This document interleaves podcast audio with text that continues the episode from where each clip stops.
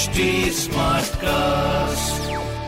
आप सुन रहे हैं एच डी स्मार्ट कास्ट और ये है लाइव हिंदुस्तान प्रोडक्शन हाय मैं हूँ फीवर आरजे पीयूष और आप सुन रहे हैं कानपुर स्मार्ट न्यूज़ आज मैं ही आपको अपने शहर कानपुर की खबरों से वाकिफ कराने वाला हूँ। तो सबसे पहले कानपुर शहर की खबर आ रही है टैक्स भरने वालों के लिए। जरा भैया ध्यान दीजिएगा वरना आपको जो है ब्याज देना पड़ सकता है। अगर आपका आयकर यानी कि टैक्स दस हज़ार रुपए बन रहा है तो पंद्रह मार्च तक अग्रिम कर की अंतिम किस्त, यानी कि आखिरी किस्त ज़रूर जमा करा दें। ऐसा नहीं करने पर आपको टैक्स के साथ साथ इंटरेस्ट भी देना पड़ सकता है। हर साल मैं आपको बता दूँ, एडवांस टैक्स में तीन तीन महीने में किस्तें जमा करनी होती हैं। इसके लिए निर्धारित तारीखें जैसे कि 15 जून 15 सितंबर 15 दिसंबर और 15 मार्च होती हैं। तो अब एडवांस टैक्स की चौथी और अंतिम किस्त जमा करने का समय करीब आ चुका है। जिन अ, कारोबारियों का आयकर दस हज़ार रुपए से ऊपर बनता है उन्हें एडवांस टैक्स की किस्तें जमा करनी होती हैं। इसमें पहली किस्त में पंद्रह दूसरी और तीसरी में तीस तीस और चौथी में बाकी पच्चीस फ़ीसदी का टैक्स जो है चुकाना होता है। तो भैया ध्यान से टैक्स अपना जमा कर दें अगर आपका दस हज़ार टैक्स बन रहा है। कानपुर शहर की दूसरी बड़ी खबर है जिस दिन का आप बेसब्री से इंतज़ार कर रहे थे और हम भी यानी मतगणना का तो एग्जैक्टली exactly, कल मतगणना का दिन है भाई। ऐसे में नौबस्ता में सड़कों पर कल जो है यातायात बदला रहेगा यानी कि रूट डाइवर्ट है नौबस्ता में। मतगणना के लिए पुलिस ने अपनी कमान संभाल ली इस खबर के बारे में विस्तार से आपको बताते हैं। विधानसभा चुनाव की मतगणना के लिए कमिश्नरेट पुलिस ने कमान संभाल ली है। मंगलवार को जो है पुलिस आयुक्त, यानी कि विजय सिंह मीणा जी ने एक आखिरी बैठक में इस तैयारियों को अंतिम रूप दिया है।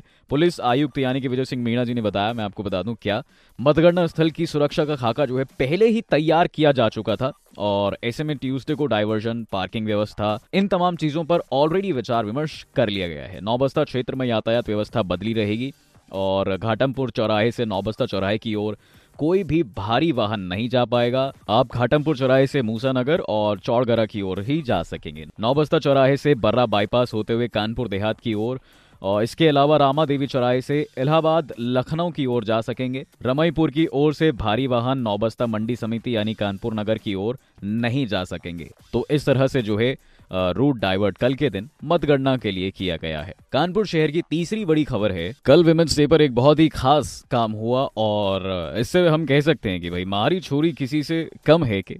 आपको बताते हैं क्या हुआ है वर्ल्ड इंटरनेशनल डे के मौके पर मंगलवार को हर बार की तरह इस बार भी काल का मेल का संचालन यानी कि महिलाओं को दिया गया। सेंट्रल स्टेशन पर कालका मेल पहुँची। तो, तो यहाँ से महिलाएँ इस ट्रेन में सवार हुई और उन्होंने संचालन अपने हाथों में ले लिया। इसी बीच ट्रेन के ठहराव का जब समय पूरा हुआ तो गार्ड आरती वर्मा और शालिनी ने हरी झंडी दिखाई तो लोको पायलट यानी शिखा सिंह और ज्योति माला ने ट्रेन को आगे बढ़ाया।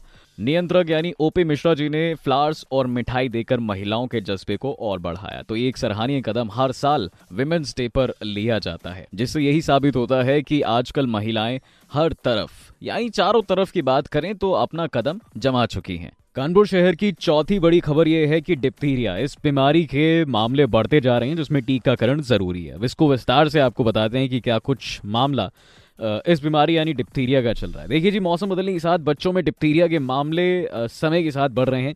हेलेटोपेडी में आपको बता दें, एक हफ़्ते में तीन से चार केसेस आ चुके हैं भाई, और हर महीने छह केस की पुष्टि की जा रही है। मतलब इनकी रिपोर्ट मिल रही है।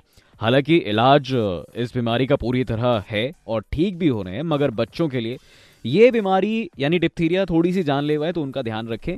जो स्पेशलिस्ट हैं, उनके मुताबिक टीकाकरण में लापरवाही से बच्चों को संक्रमण घेर रहा है तो टीकाकरण उन्हें ज़रूर कराएँ। Child specialist doctor Rohit Kumar का ये कहना है कि अगर बच्चों को लगातार खांसी बन रही है, या फिर गले में उनके स्वेलिंग है खाना खाने में उन्हें दिक्कत हो रही है तो डॉक्टर के पास ज़रूर कंसल्ट कर लें। ऐसे बच्चों की स्क्रीनिंग भी बहुत ज़रूरी है। ये डिप्थीरिया के जो है सिम्टम्स हो सकते हैं। तो प्लीज़ ज़रूर ध्यान रखें।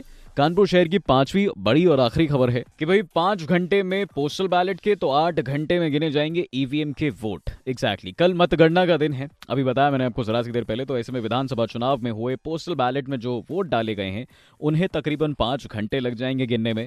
जबकि ईवीएम की गणना अगर करी जाए तो आठ घंटे लगेंगे, ऐसा हमारे कानपुर प्रशासन का कहना है.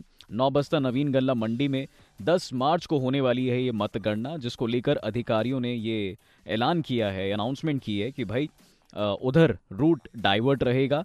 मतगणना में सात विधानसभा क्षेत्रों की नौ ईवीएम मशीन को शामिल किया जाएगा, क्योंकि मतदान शुरू होने से पहले पोल के लिए जो वोट डाले गए थे उन्हें इन ईवीएम से हटाया नहीं जा सकता था। तो ऐसा कुछ मामला जो है मतगणना को लेकर कल के दिन रहने वाला है। देखते हैं अब क्या होता है। तो ये थी हमारे कानपुर शहर की पाँच बड़ी खबरें। ऐसी खबरें सुनने के लिए आप पढ़ सकते हैं हिंदुस्तान अखबार। कोई सवाल हो तो ज़रूर पूछेगा on Facebook Instagram and Twitter हमारा हैंडल है at the rate H T smart cast और ऐसे पॉडकास्ट सुनने के लिए। Log on to W W W dot H T smart cast dot com आप सुन रहे हैं एच डी स्मार्ट कास्ट और ये था live Hindustan production H smart Smartcast.